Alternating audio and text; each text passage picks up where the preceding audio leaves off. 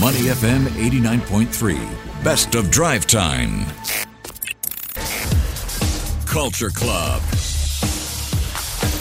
Money FM 89.3. Good afternoon. It is drive time. Elliot Danker, Timothy Go, and Chua Tian Tian with you. time now for Culture Club. Um, and we're talking about beer. Yeah, wi- uh, yeast whisperer. Right? Yeast That's whisperer. I can't about. wait for this one. uh, craft beer, if you've noticed in recent times, has uh, become quite uh, quite popular.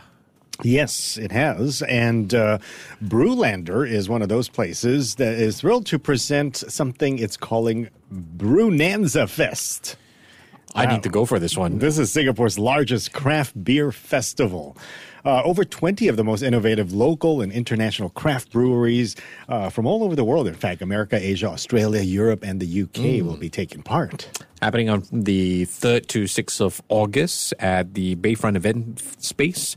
Uh, so you can look forward to, you know, a curated selection of over 100 unique beers. Wow, this is big business. Um, they'll also be able to try never seen before brews by overseas breweries, otherwise not accessible in Singapore, new types of beers, especially crafted for the festival. And we're going to find out more from John Wei, the founder and yeast whisperer of Brewlander. John, good afternoon. How are you? Good afternoon. I'm well, thank you. Thanks for having me. How'd you come up with the title Yeast Whisperer, man? Oh, actually, it's uh, I did an interview once, and uh, journalists basically coined the term, and it stick. Oh. It stuck with me ever since. Yeah. So, John, uh, what does the yeast say to you? Anyway, um, had to ask. Yeah, so Brewlander. What is the story behind Brewlander? So, Brewlander actually started as a hobby of mine. I came back uh, from the UK after a trip, and I had a beer awakening moment. Like I remember walking into a dark, dingy pub, wasn't expecting much. You know, ordered a beer, and I was really blown away about how flavorful that beer was. Because you know most beers here taste very similar, like commercial lagers. Whereas when I had that beer for the first time, I was like, wow, I didn't realize beer could actually have so much flavor in it right? So the next thing I, I came back to Singapore, I emailed the brewery, and they weren't keen on exporting so far away from from uh, where they were. Okay. So I chanced upon this thing called home brewing, and that was in 2008. And you know, I really dived deep into the the whole hobby of brewing beers at home. And uh, you know, one thing led to another. I was really addicted to the hobby because you know, when I'm brewing that weekend, I will look forward to it, like kind of like cooking in a sense, like oh, I'm going to brew the same beer again, but I'm going to change. What can I change? How can I improve? Right? And it's really fun, you know. And three weeks later, you invite your friends over and drink the beers for you know, and and hang out over game, you know, watching football or playing some PlayStation games and just enjoying the beers. Yeah, and you know, it was really really fun and it was very therapeutic for me. Okay. The whole process was very therapeutic for me. That sounds quite, Yeah. quite fun. John, when, when you started this at home in your HDB flat, were you living alone or were you living Mm-hmm. No, with your I parents? I just got married actually, and uh, my wife was very tolerant with me. Tolerant, very you know, good choice of words. Well, yeah, very tolerant and patient, and you know because it, you require to put many fridges at home, right? And in the end, I had more beer fridges than than regular fridge with uh, groceries and food. Wow, that is such a fascinating story how you turned a hobby into something bigger than that. yeah, All from So, I mean, walking yeah. into a, a pub. yeah. So I mean, over the years, like uh, I've been brewing so many beers, and I didn't know if the beers were supposed to taste the way it is supposed to because Okay. we didn't have a lot of imports then, right? So I, I couldn't compare it. So I started sending it to some competitions, and uh, you know, usually a judge would give you some feedback on how to improve the beers, what's good about the beer, what's not good about the beers, and what improvements to make. Okay. And uh, I was surprised when uh, the results came back. I, I got some medals. Wow. Uh, really surprised because before that, your friends all come over and drink for free. They tell you your beer is amazing because it's free, right? yeah.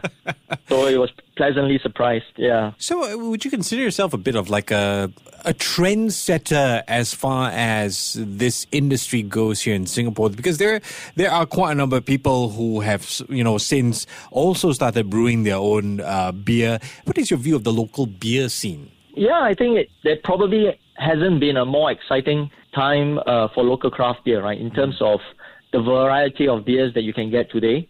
I, I, I think when we first started, it was really, really tough. Really, really tough because no one really understood what craft beer was. And on top of that, there was no appreciation of uh, local beer, right? Local craft beer made by locals. And you know, we, you know, I've done tasting with uh, restaurants, and they were like, "Are you sure you make the beer? You're so skinny. I thought brewers have, you know, have to have a beer and then a beer belly." You know, and some of them would joke like, "Wow, you know, will I go to hospital after drinking the beer?" you know, yeah. But you know, thankfully, the quality of our beer spoke for itself. Um, But we see ourselves. I wouldn't want to say that you know we, we take all the credit and say we are the trendsetter, but I really think that we help be a catalyst for you know opening up and flying the flag of appreciating local beers and that you know locals can make really fantastic craft beer as good as any anyone else in the world. John, can, Yeah. can you describe to us what would be the characteristics of a locally crafted beer in Singapore? Wow, I think the most important thing, uh, at least for from my point of view, is the brewer, right? So I think it first comes from the expression that the brewer wants to convey, you know, and and how he he actually executes that and conveys that uh, in the beer that he's producing, and how that could be would be does he want to you know, challenge the status quo and, and brew a beer that's very, very bold, right? And, you know, because before that, everyone thinks that beer in Asia is a little bit more safe, watered down, uh, lacking flavor, right? Or could it be, you know, uh, uh, uh, using ingredients, right? Like that's, that's very native to these parts of the region. Uh, what we have done before as well is uh, we have actually cultivated yeast that's you know uh, in our environment in, in Singapore, right? And we have cultivated some yeast there and brew a, a batch of beer before. So that's really, really, really local because most beers that you brew today, the yeast is either a German yeast or English yeast or a, a European yeast. Yeah. Whereas I think that would be very special if we actually manage to have, uh, you know, isolate a culture that's uniquely Singaporean or Asian. I think that that would be really, really smart. So there's different ways, you know, to actually uh, brew something that's very local. Uh, STB will be proud of you, John. Uh, I'm going to assume that you've traveled the world attending like beer conventions. Mm-hmm. What, what is it like? And, and this is just for fun and just because I know a little bit about it. Um, what is it like in Germany where they have an actual law on how many ingredients you can use uh, to brew your beer? Yeah, I think at the end of the day, most brewers still use the same four ingredients. Right, right. and it's uh, I can I mean I can go on and on about fermentation, right? But it's really amazing. I mean, it's kind of like char kway teow, right? Like everyone uses the same four ingredients. This, the, everyone buys the same sweet sauce. Correct. But how come, you know, this store has a long queue and the other one doesn't have a queue, right? I think it's it's all about the execution, uh, the thought process, the piecing together of the recipes, and obviously using premium ingredients. Yeah. You know, but I think it, what it does is it provides a plain canvas for all the brewers to express themselves, uh, you know, creatively. you know, and I think and that, that. I think that's the beauty of craft beer, right? It's it's not about or who's better or or making the best beer, Yeah. but it's about having a variety of beers to satisfy different palates out there, right? And different Mm. choices out there. And I think that's that's the fun of it. That's the fun of it. Yeah. All right, speaking of having fun, so you're going to have something called Brewnanza Fest by Brewlander. Tell us more about what to expect here. Yeah, so you know, we've always wanted to do a invitational festival because uh, I mean myself coming out from homebrewing, it's a very community-based hobby, right? We usually in the past always gather, bring our own beers out, you know, share and you know share tips about how to improve the beers and coming on to craft beer professionally as well, right? It's very community is very very tight right? We help each other out. Even today, even though we have grown a little bit more, we, we try our best also to help the community.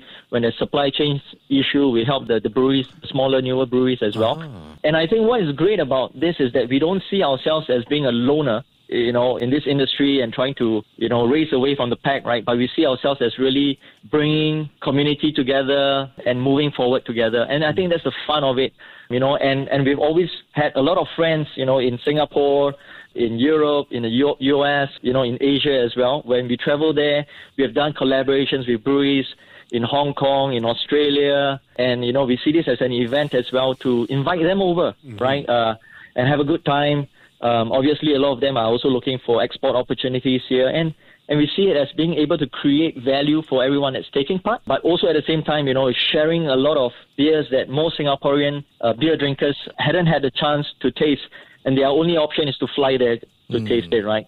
Um, but for us, you know, we, thankfully, you know, through our friendship with a lot of these breweries, we are bringing in some really, really, really, really top top names in the world of craft beer today. You know, like ranging from, you know, crushable beers for hot day afternoon to beers that are like smoothie, you know, it's like fruited smoothies, so thick, like a fruit juice, really, uh, you know, and, and even seriously, and you know, some of the darkest, heaviest, uh, imperial stouts. You know, it's the range is there, right? And even yesterday, we just confirmed one of the top breweries in the world uh, who'll be showing up uh, from the US, Trillium. Trillium is one of the top top uh, hazy IPAs, and it's almost impossible to get them outside the US, right? And thankfully, they've they've agreed to come on board.